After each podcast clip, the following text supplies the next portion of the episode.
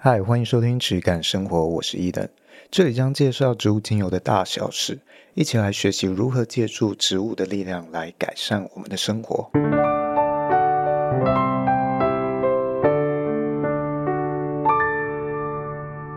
欢迎收听今天的质感生活，我是伊登，我是轩。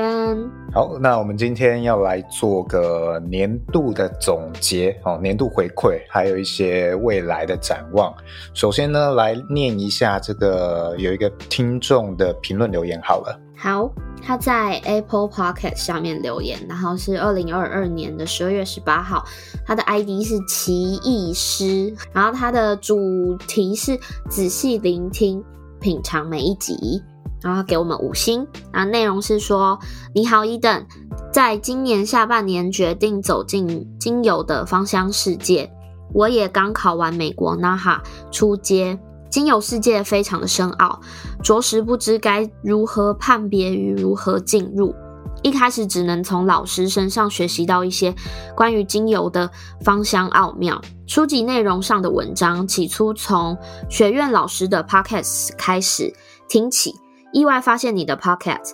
嗯、呃，很喜欢你对每一样东西的态度与观点，每次都很期待您每一次的题目，不管是贝贝或轩的对答应对。话题分析或应用生活上的一些方式解析，都让人很好理解。希望有机会可以去现场闻闻您的精油。管好个人体质对于某些精油敏感，常常闻到树类、氧化物类、灵性类精油会打嗝，有时候会用这种方式判别精油。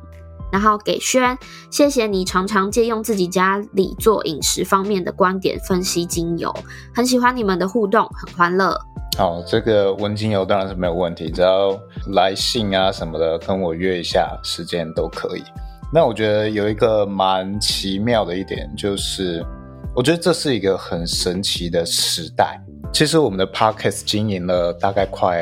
哎，可能超过两年了。我其实全部的集数啊，基本上都只是围绕在同一个焦点，就是精油的品质这件事情。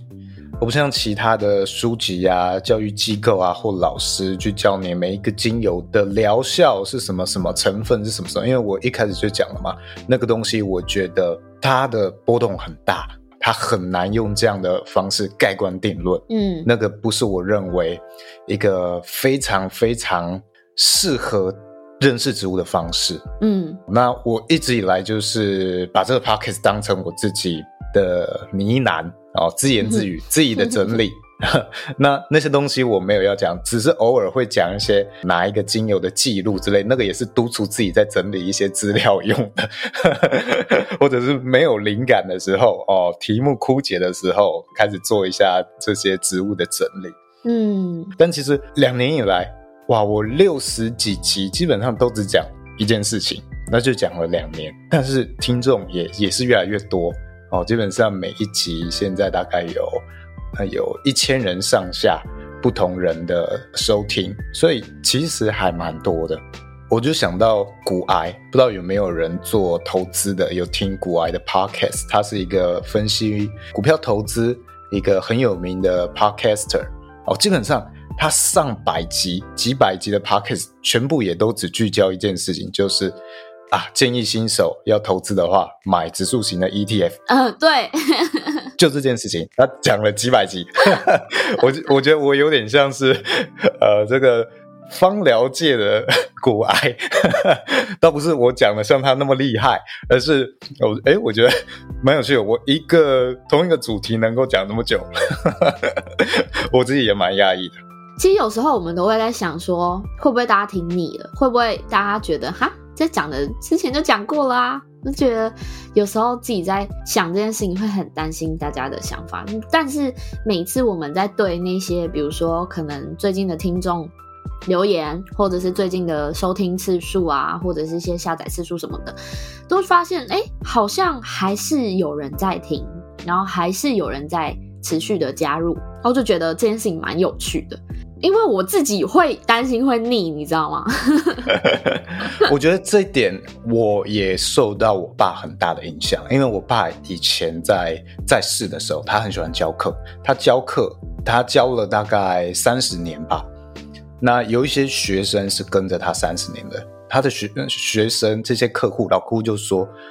他每一次来上课，每一次我爸讲的都不一样。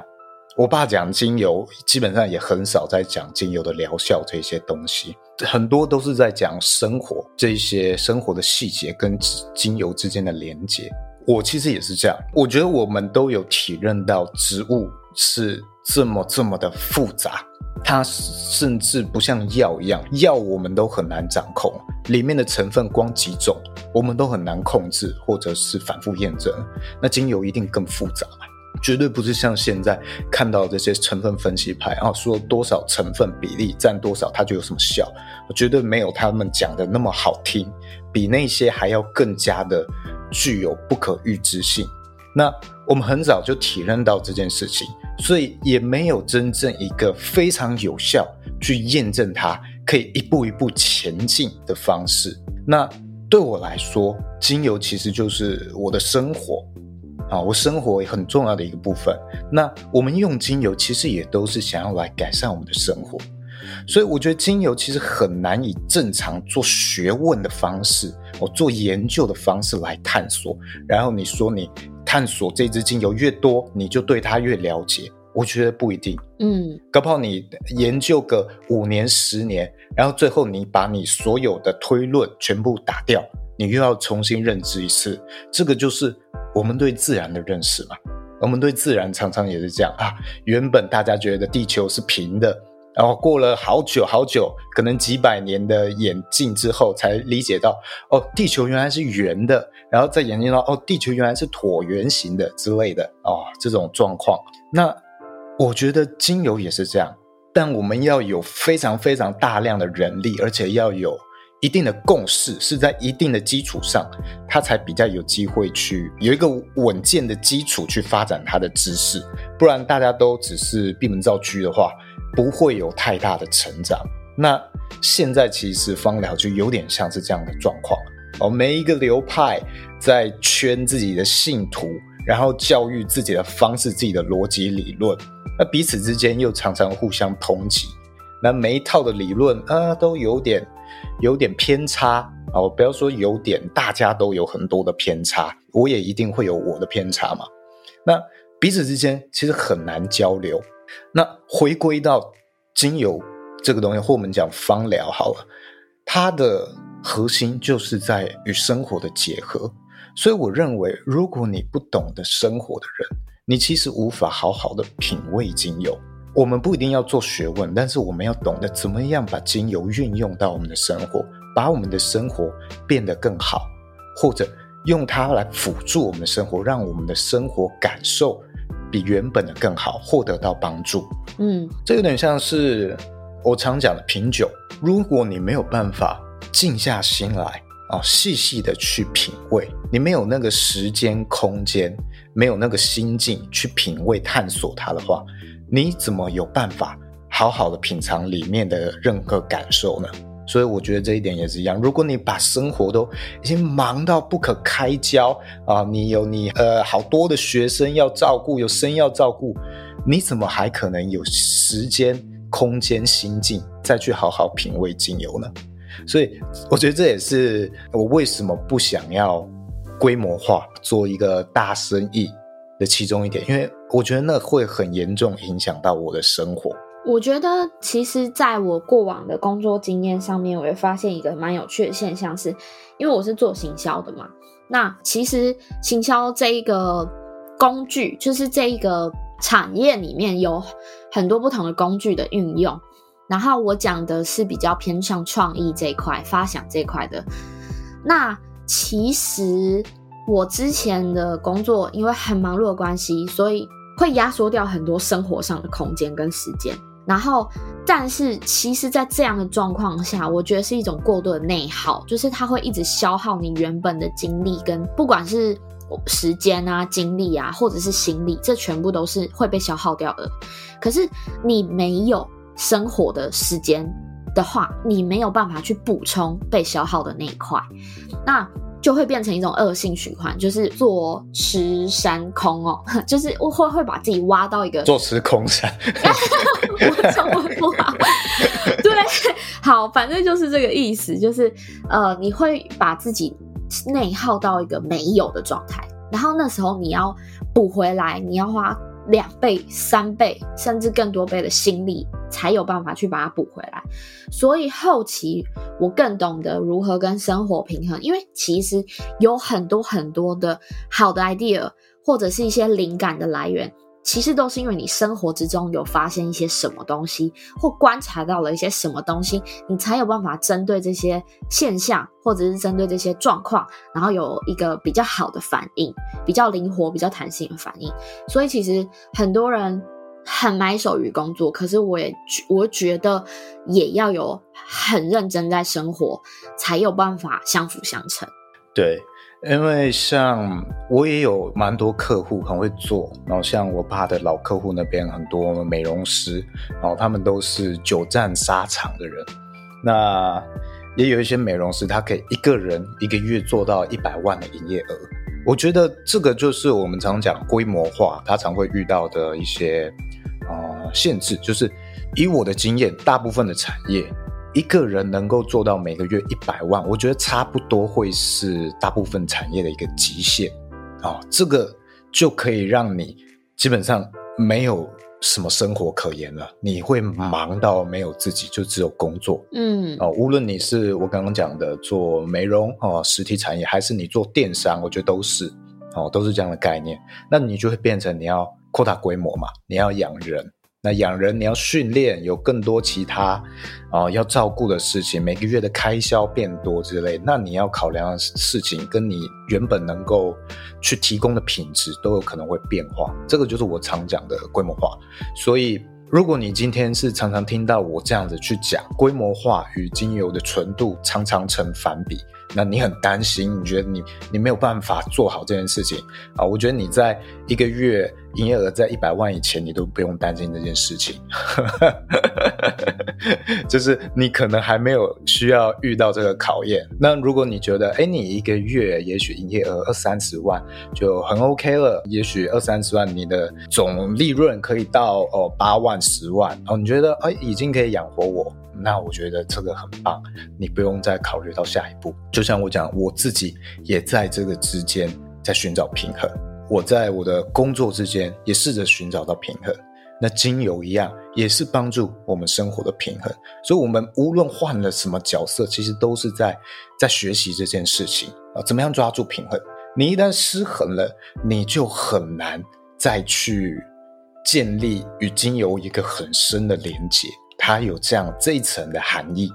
还有一件事情是我这一年以来算是比较认知比较深的、体悟比较深的，就是筛选机制这件事情。我们怎么样找到对的人与对的人沟通？像是我的批发网站啊，我的批发网站，因为我很喜欢学习一些行销工具，所以我可以把我的。啊，批发网站即使没打什么广告，你只要查精油批发，哦，第一页一定可以找到我。这个是在行销上面的一些技巧。那排在第一页，曝光比较多，也有一个缺点就是闲杂人等也比较多。嗯，我怎么样举例呢？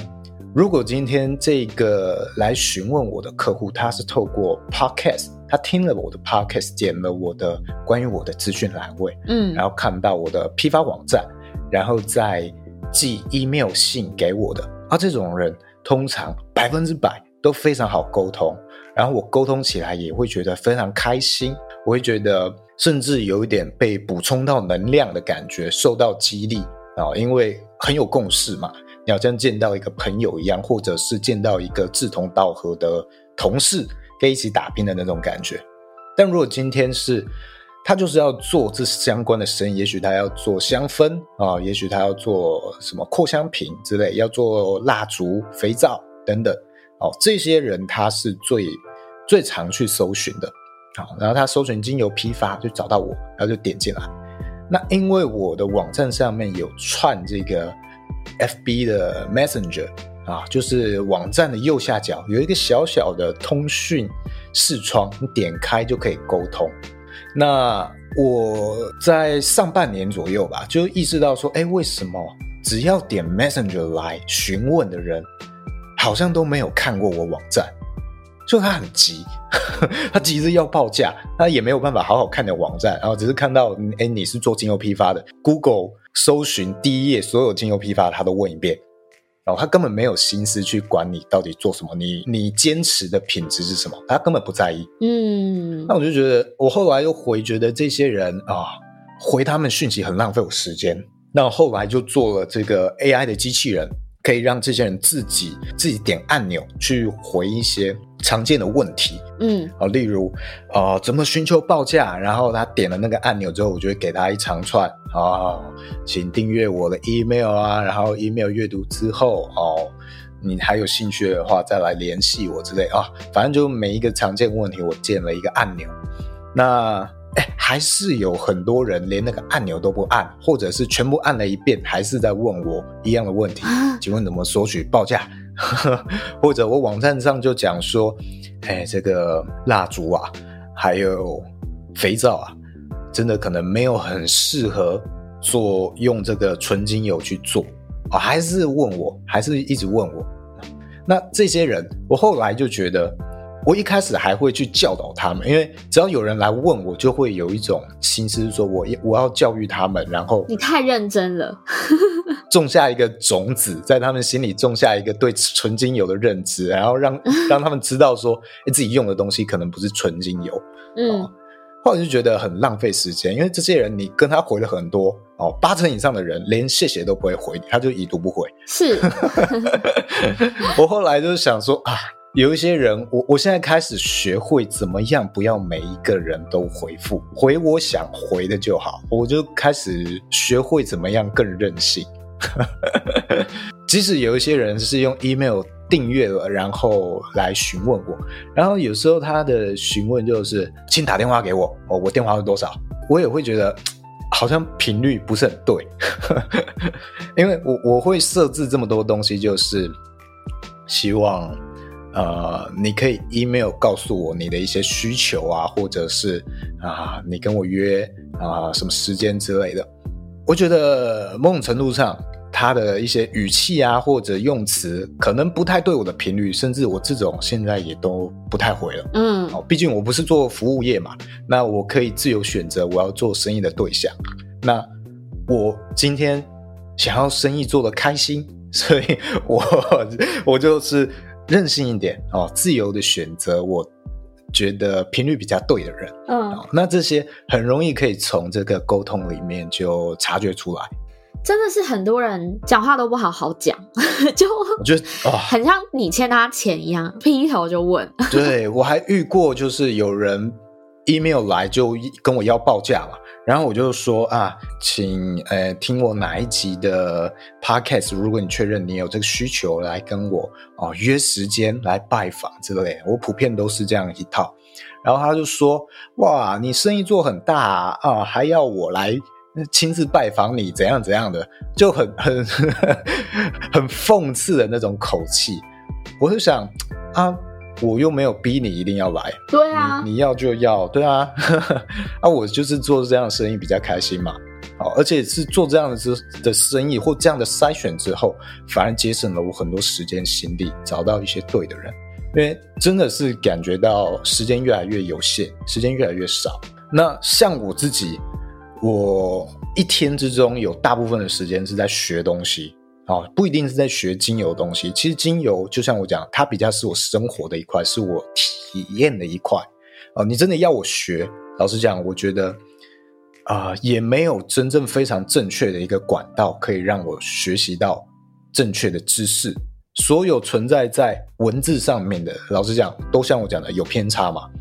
所以，他的学习主要是来自于体验，生活中的体验啊，大自然的体验，这一些才是最主要的。所以。日常中，其实你很难真正去像读书一样去学精油，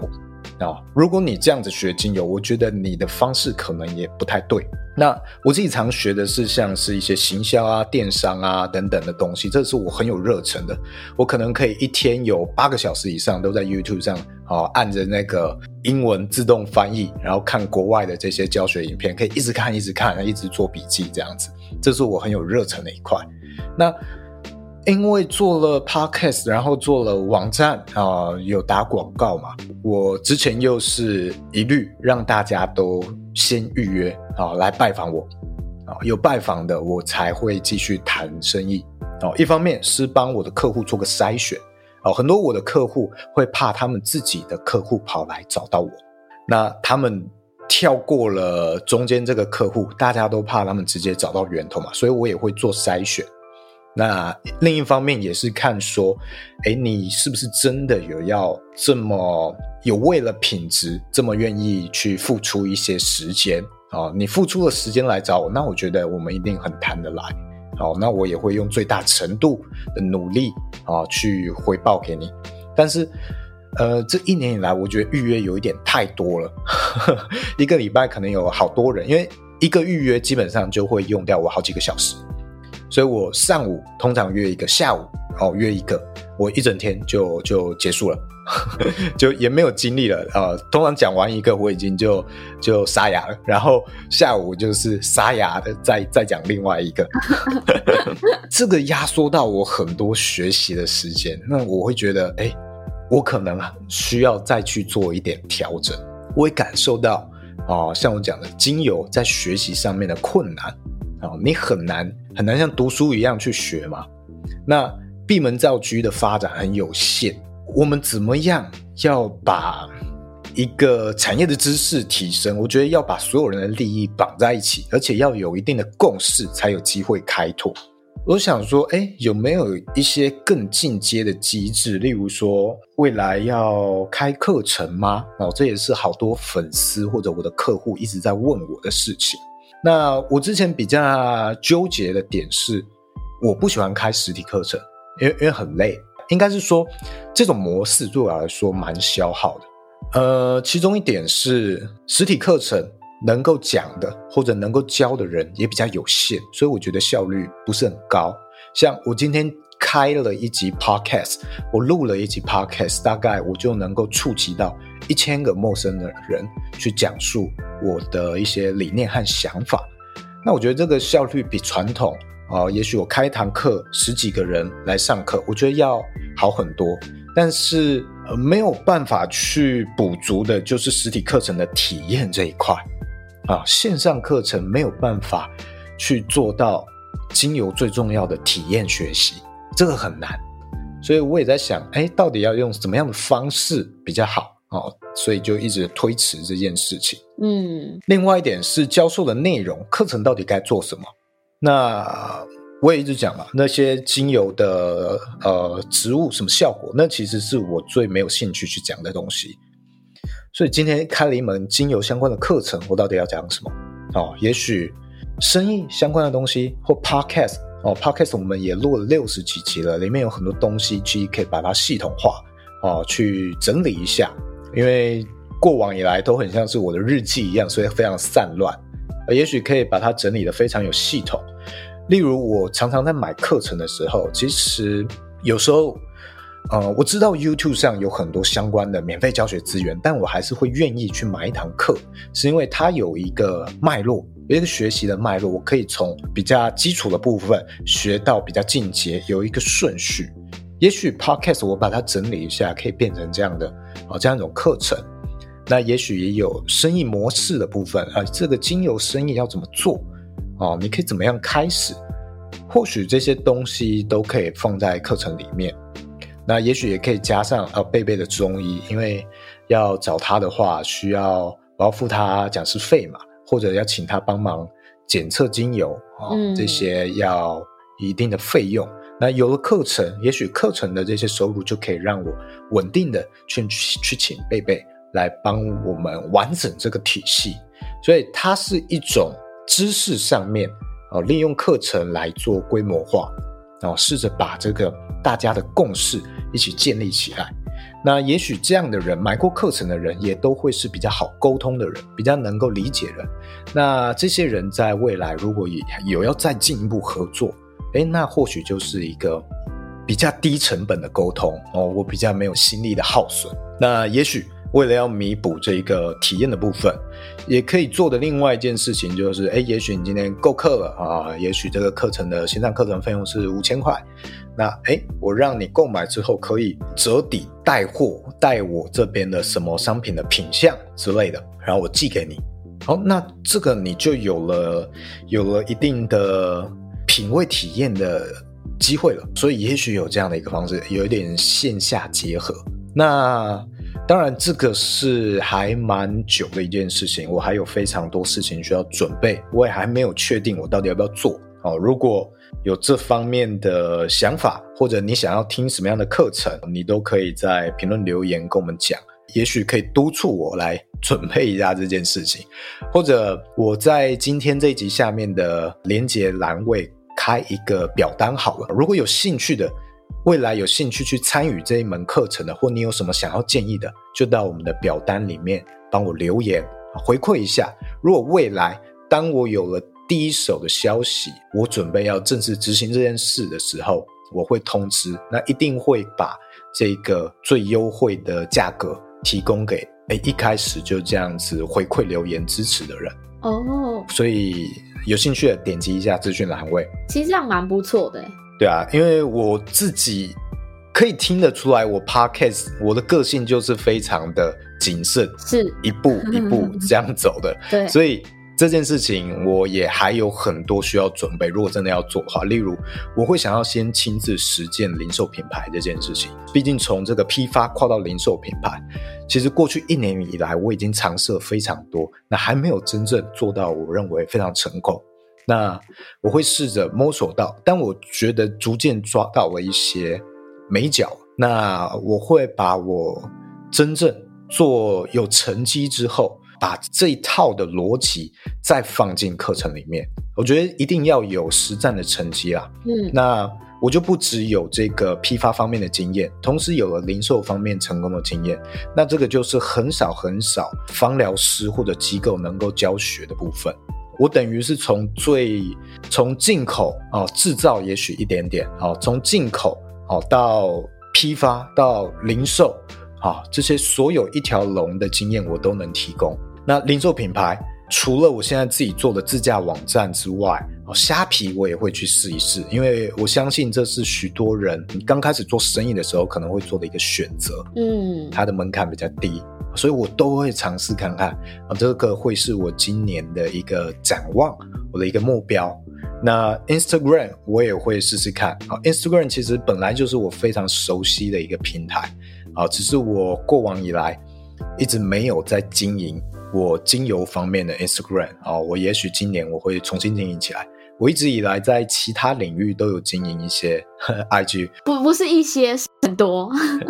我我经我蛮喜欢经营各种领域的 Instagram，那基本上各领域我都有经营到至少上千以上的追踪，所以，哎，怎么样在精油领域可以经营到一定的追踪量、一定的回馈啊？首先，我过往的领域都不是品牌，都是属于创作啊，例如摄影啊，例如插画。这些东西，或者是理财投资哦，我的副业这些东西，那经营到品牌其实会蛮不一样的。Instagram 有一种我觉得很不适合的状态，就是如果你经营品牌，如果你只是贴商品照的话，商品的美照，我觉得那可能是很糟的一种方式，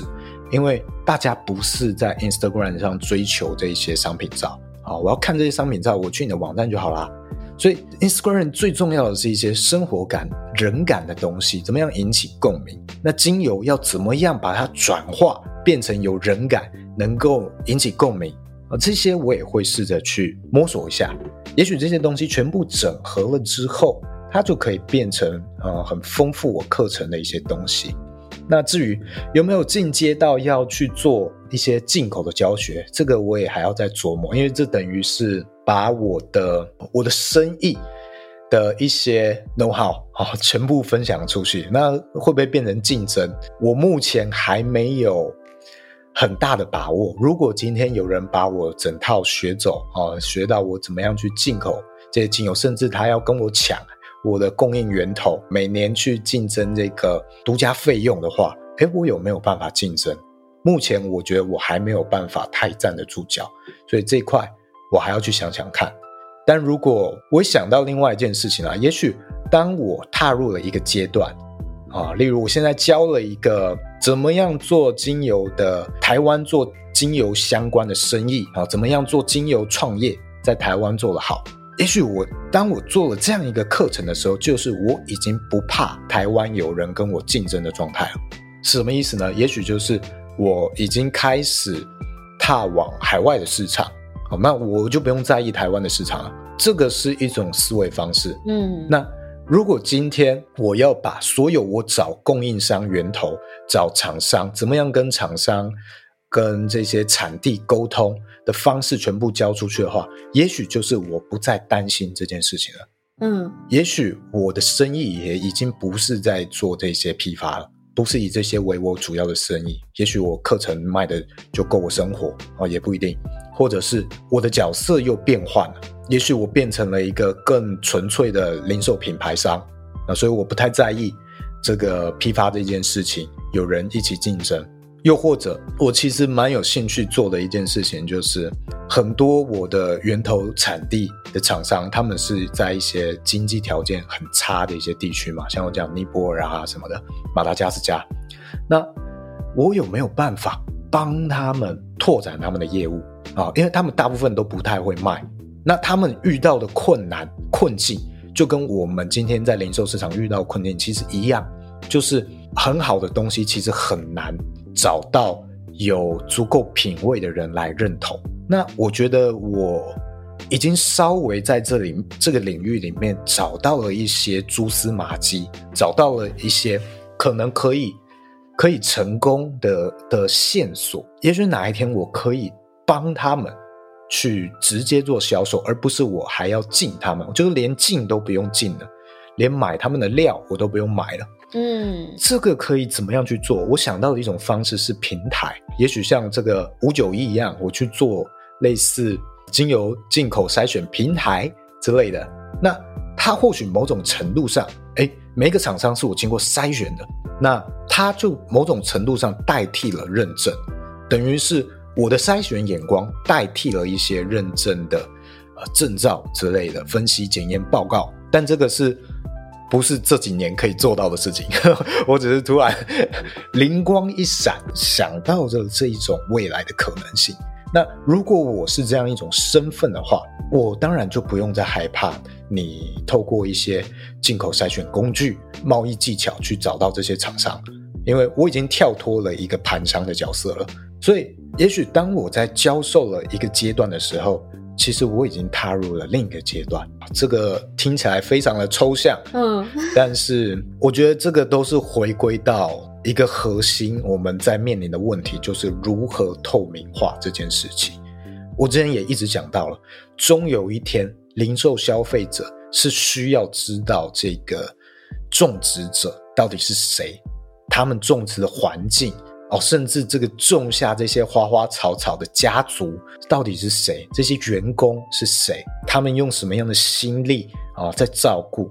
我觉得终有一天，零售消费者是需要知道的。那我们现在盘商的角色有点是在卖这个资讯不对称，就也有点像是香水，香水是卖这个配方的资讯不对称，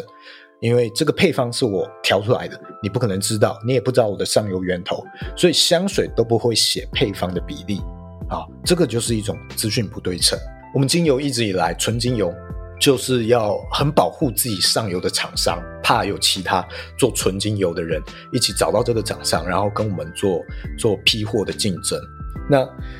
这或许是可以跳出去的一块。那也或许，如果这个精油的课程做得好，然后我可以翻译别国的语言，再再把这个课程卖到国外，那或许我我就真的可以只靠。线上课程就可以自己生活，那也是另外一种方式，我不用再担心害怕这件事情。那过去一年以来，我觉得还有一个我认知到比较多的事情，就是每种做法都只是观点的不同。嗯，这个刚好前几集有讲到，那我这次再讲的稍微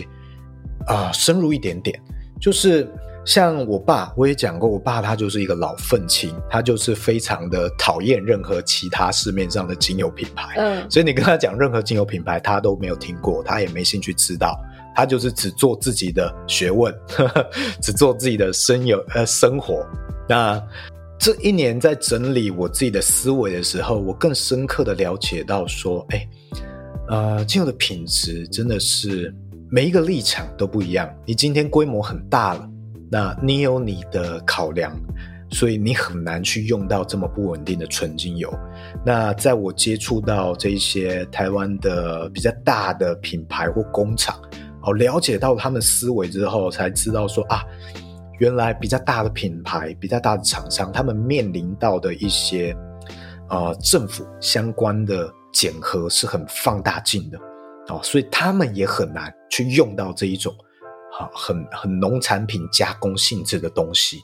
啊，或者报告很少的东西，所以没有绝对的所谓绝对值的一种高品质，都只是看你怎么样去看它而已。那我做的高品质，就是我喜欢这个东西，那我追求这个东西，这是我个人的喜好。你认同的话，你可以跟我买，但是我不会去抨击。别的视角或别的商业模式里面的精油，无论它今天是要走比较像是药品类的，或者它是走某种成分啊，它要去稳定它的产品，我就我就我就会说这个是不同的视角跟商业模式。嗯，所以我也认可，我也认同，在这一年里面，我的对于这件事的认知更大。如果要以食品来说的话。我追求的东西就很像是在追求牛奶来讲，好，以牛奶来说，我追求的是生乳。大家可能一直听以来不知道我追求的东西到底是有多么的源头。那如果真的要以牛奶来比喻，我就是要生乳，就是完全没有什么加工哦，我连你高温杀菌我都不要，嗯，那个过度加工了，我就是追求那个生乳最能体现它的个性与新鲜。那刚好，精油这个领域比较幸运，是它不像牛奶或者任何的食品一样，它有那么大的没有那种坏掉的风险，它顶多只有一些成分的氧化挥发。所以你要在这个领域追求生乳，是比其他领域更有机会的。OK，那其他厂商，大部分的厂商，它它比较多的情况，它可能做的是奶粉冲泡的东西，但是它标榜成生乳。不是说做奶粉我会不爽，因为它有它存在的价值嘛，它很好保存，它很好包装，很好运输之类的，很好应用在各领域，或者是你要做冲泡调配等等的状况。但是让我不爽的是，你今天是奶粉，你硬要讲你是生乳，或者是你是鲜乳啊，这件事情让我很不开心。那精油的领域啊，或者我们讲芳疗的领域，就是这样一个状况。但我后来也体悟到，我不爽的其实不是台湾这些厂商，因为台湾的这些厂商他根本没有能力去辨识，即使他今天是一个芳疗机构，他其实也没有什么能力去辨识，因为他没做过什么进口，他也不了解他这个厂商为什么他有分析报告跟有这个有机认证，他还不会是纯精油哦，懂哦，因为从最源头他就已经。就在说谎，已经在包装了，所以这个也是我认知比较大、比较大的一件事情，所以我不会像我爸对于市面上的品牌那么的愤慨，嗯，因为我理解这个是也是资讯不对称造成的，是。啊，你没有深入到进入到这个领域的呃上游源头跟他们打交道的话，打交道的话，你其实都不会知道这些事情，所以我觉得。这一些比较下游或台湾的品牌啊，大部分也是处于一个受害者的角色。嗯，他可能也有这种抱负啊，他想要找找这种等级，但是他没有管道去取得这方面的资讯来帮他辨识，所以现在就不会让我有那么大的情绪波动了。哦，我就比较能够体悟到这一些游戏规则啊，在每一个产业发生的状况或每一个。你在这个产业链上每一个位置，你面临到的困难点，每一个人都很困难每一个人都有他面临的不同的困境啦，应该是这样讲。我觉得你刚刚那个比喻让我想到很好笑，是之前有一个经验是，就是我去烧烤店吃烧烤，然后呢，烧烤店就说他们提供生食级的干贝，然后但是呢，还是建议你要烤过再吃。那我就觉得，那你为什么要跟我说它是生食级的干贝？哦，这个这件事情我最近也有学到一个一个资讯。嗯，我我这边要讲述一个。一个概念就是，今天我在精油领域追求深入，不不代表我在生活中每一个领域我都会追求深入。呃，对。哦，这件事情我觉得是不能盖瓜而论。对对对对对。哦，我的坚持通常会有部分体现在其他领域，但是我的坚持在这个领域就是这个领域而已。嗯。好，我们不能概括而论。那我今天要讲的事情是什么？我要讲的事情是牛肉。啊、哦，我很常在吃饭的时候会看一些健康资讯的 YouTube，嗯，然后就学习到最近原来有一种知识，也不是最近啊，这几年才被广泛的被传播，就是牛肉啊，我们知道除了原肉，还有这种重组肉嘛，我们都知道有重组肉这件事情，但其实还有另外一种叫做注脂肉，哈，好，那看来你也没有听过。哦，我知道你说的是脂肪的脂，对不对？对对对，注脂肉。哦，我知道，知道。嗯嗯。其实我们大部分买的肉，除了重组肉之外，啊、哦，再上来一个等级就是注脂肉，而注脂肉可能才是占市场大部分的一个品相。哦，我听了那个 YouTube，我才知道。那呃，我虽然听了他的教学啊，但是我也很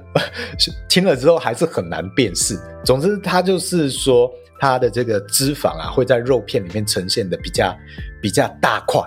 哦，然后那个脂肪的部分比较容易分裂，啊嗯嗯。那很多的美牛都是注脂肉，然后甚至连和牛也有注脂肉，甚至有一些雪花牛，它也是注脂肉，它可以注注射这个脂肪，让它形成雪花纹，它可以做得出来这样。对对对，然后这些肉其实也都会比那个重组肉要好吃，所以如果你今天在那个啊、呃、那种比较便宜的火锅店，那你可能蛮明显可以吃出啊这个肉是重组肉，好难吃。然后你吃到另外一个，哎，这个比较好吃一点，这个还不错哦。通常这个只升了一个等级而已的，通常会是柱子肉。嗯，那、啊、这件事情是我之前不知道的。那柱子肉它里面你不太知道这个脂肪的来源，虽然都叫脂肪，但脂肪还是会有品质的好坏，所以它也可能会有后续添加一些防腐剂之类的。那这个是它里面存在的风险。知道了这件事情，所以我就觉得哇，真的是每一个领域都在发生一样的事情。对，真的是每一个领域，所以你每一个领域都要像像我追求精油一样追求到这个程度的话啊，我们什么东西其实都不敢吃了，所以我也不见得会在每一个领域都追求到这个程度。我觉得这样也太累了。对啊，耗尽我的心力。像我以前有一个客户，就是因为我们家以前也有进其他食品类的东西，像醋什么的。嗯，那就有一个客户，他是属于那种非常狂热的无添加信仰者，他没有办法接受有任何的添加物啊。哦那这件事情在食品里面是比较难的，比较困难的。它是即使是天然成分的添加物，它都不要。那今天我们在讲这种天然化合物去重组而成的精油，也叫做天然嘛。嗯。但是当到了食品领域的时候，我很难再追求连这个都没有的情况，因为食品更不稳定，它可能会需要天然的防腐剂。啊，去控制食品的稳定。那我今天在精油可以追求所有额外添加的天然物，我都不要。但是在食品领域的商品，我就很难这样子追求，因为它面对的状况不同。是。那在这个领域也会有这样的一个，他们在追求生乳级的人啊，跟我在追求精油的生乳一样。啊，食品领域也有这样的人。那这种时候就会很困难，很难做。因为那些东西很容易坏，然后你又要控制一些海运啊等等的状况。那像是醋的话，它是有一个添添加了一个天然的呃焦糖色素哦，去稳定它的颜色，不然它的醋啊，它的颜色会随着时间不断的变化，所以呃要看客户能不能接受。通常颜色变了就会有呃客诉说，哎，你这个是不是坏掉的一种啊、状况发生？它是为了避免这件事情而去添加的。那如果你不加的话啊，我我要做这个商品也是有很多客诉的风险哦，所以每一个领域我们有各自不同面对的困难呐，啊，那同一个领域里面，你有不同追求的人也会面对不同的困难，这个是今年体悟到非常深刻的一件事情。那我今年还学习到了一件事情，就是开始学习外包，嗯，好，开始把工作。不再揽着自己一个人做，好像是轩。我其实从去年开始，大概去年年初或者是前年年底啊，开始请他帮忙我处理一些杂事，或者是行销方面的杂事。嗯，主要是我们录了一些 podcast 之后，哎，我觉得轩已经比较了解我们在做的东西了啊，沟通成本很低。那刚好他的专业，我也有这方面的需求。嗯，所以请他来帮忙啊。所以我过往是一个非常喜欢自己一个人单干的人，好，很累，很累，真的很累。我会做到什么程度？例如，我今天有一个商品，零售品牌好了，这个商品首先瓶子我要自己选，瓶子选了之后，我要从国外进口进来，然后标签我要自己做，嗯，我会开始设计。哦，找资料，然后我自己拉这些图档档案，然后我去送去印刷，然后再贴再包装。那网站我会自己做啊，哦，网站的所有设计怎么架设我自己做。那今天要一个商品图片，那我我会买一个很好的相机跟镜头，我会研究怎么样把这个商品拍得很好啊，哦，然后觉得哎哦这个镜头不够好，再买另一颗，然后哎是不是光不太好，再开始买一些摄影灯什么之类的。然后现在呢，我进化到我连拍都不拍了，因为我学会用三 D 哦三 D 建模。我现在这些什么精油瓶，因为如果有做过摄影的人会知道，玻璃瓶其实很难拍。嗯，它是我觉得商业摄影里面比较进阶的一些品相，所以我其实很难把它拍好。后来我就是在揣摩怎么样可以更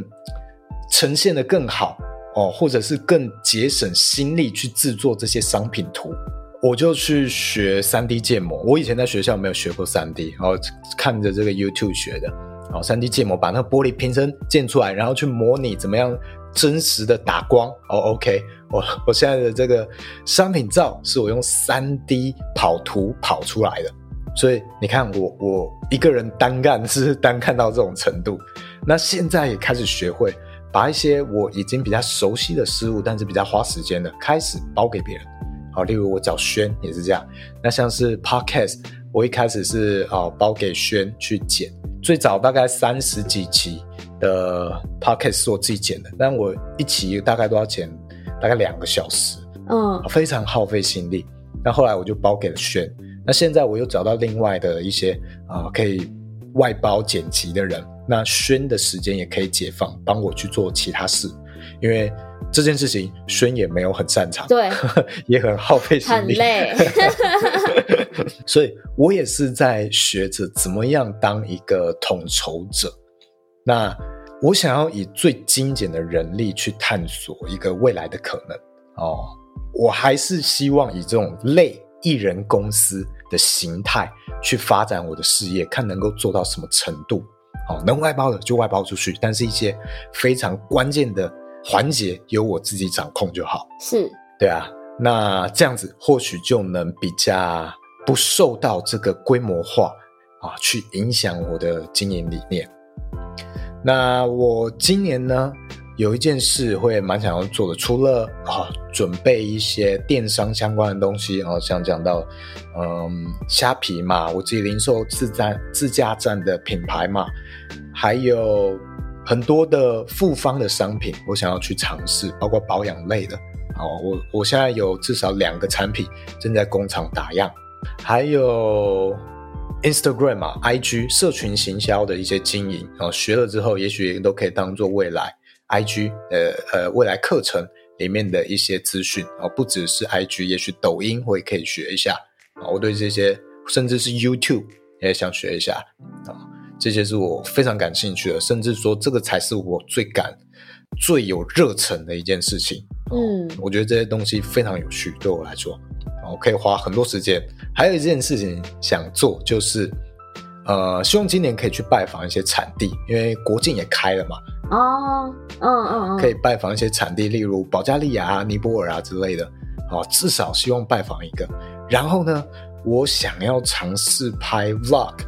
啊，去记录一些产地。这个有点像是我在探索透明化的第一步。哦，对，希望可以做到这件事情啊。没有，我觉得这个 idea 是蛮好的，因为呃，我举一个例子来讲，好，就是我自己很喜欢上班不要看的老板，就是瓜吉本人。那撇除政治立场，就是我不我看他的话，我是不带任何政治立场，就因为政治立场这件事情是每个人都有的。但我觉得我很钦佩他的一点是，呃，他愿意去透过很多影片拍摄，或者是。呃，可能是开 podcast，或者是自己直播，他会告诉你说，诶，他在这个路途上，在政治，他在从事议员的生涯之中，遇到了什么样子的困难，或者是什么样子的呃挑战，然后它透明化让你看，让你可以更理解这个东西的模式或这个产业到底在做些什么，然后降低，进而降低大家会觉得说，哦哦没关系，我们就选出一个代议士，然后让代议士去替我们做决定就好。但他要让大家去了解，不是这个样子的，就是我们人民也是有相对相同的权利，可以去监督大家，监督我们选出来的人之类的。那我觉得他在做透明化这件事情就做蛮成功的。我觉得或许也是，呃，类似像这样子的方式，才有办法让更多人去了解这一块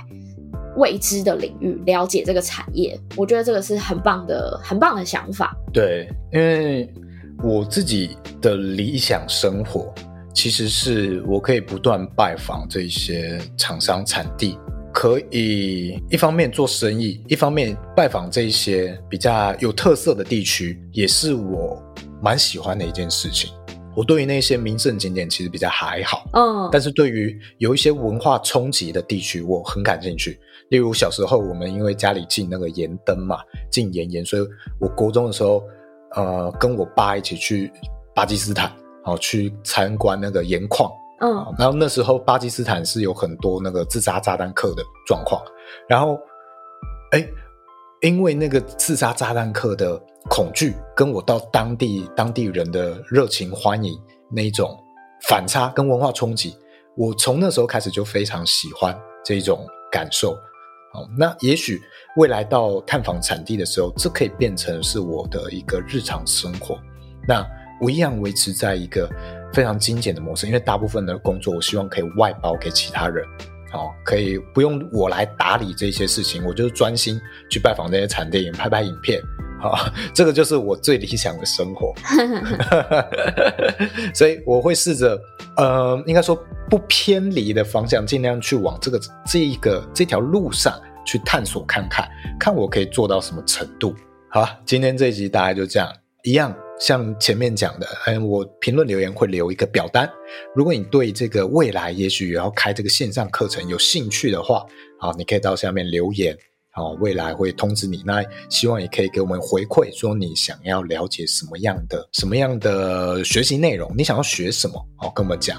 啊哦，然后我想要再补充一点，就是前几集讲到理科太太，然后我想要再补充一下，因为怕有人会觉得我们是在推崇。哦，像理科太太这样的课程哦，对，哦，来平反一下，就是